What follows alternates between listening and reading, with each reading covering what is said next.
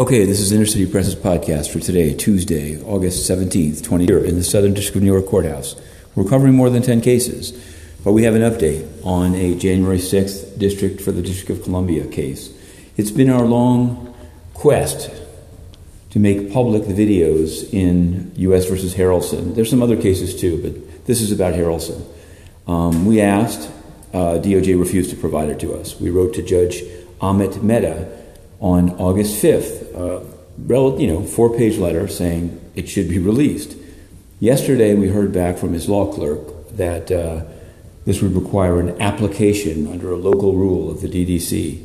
Now, an application seems to imply you need to file it into the docket. It's although we could do it, I guess, given that we do sometimes those things at SDNY, it seems absurd that a judicial document used in court, that the media could only access it by meeting this high standard. So we did file a letter citing the rule, citing our interests, citing prayer for relief, release it.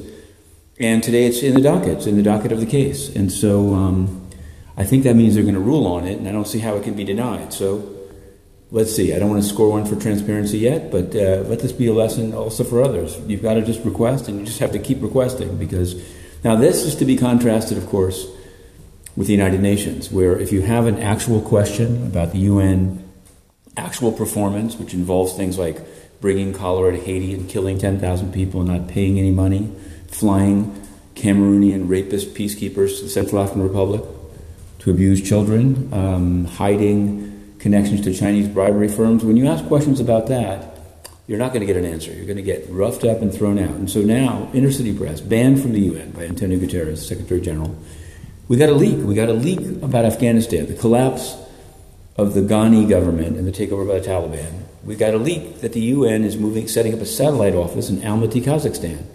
Now, ironically, those inside the building don't seem to have it. No one asks about it. They just go in circles asking about the great job the UN is doing. But we've asked in writing, when was the decision made? What other cities bid on it? How much money is in it for Almaty, Kazakhstan? No answer at all. Stefan Dujaric, Melissa Fleming, the head of media accreditation. We're still pushing. We have every right to be within the UN reporting and asking these questions, and we will not rest until it is restored. But for now, it's the 3-minute drill, Matthew Russell Lee, Inner City Press, to be continued.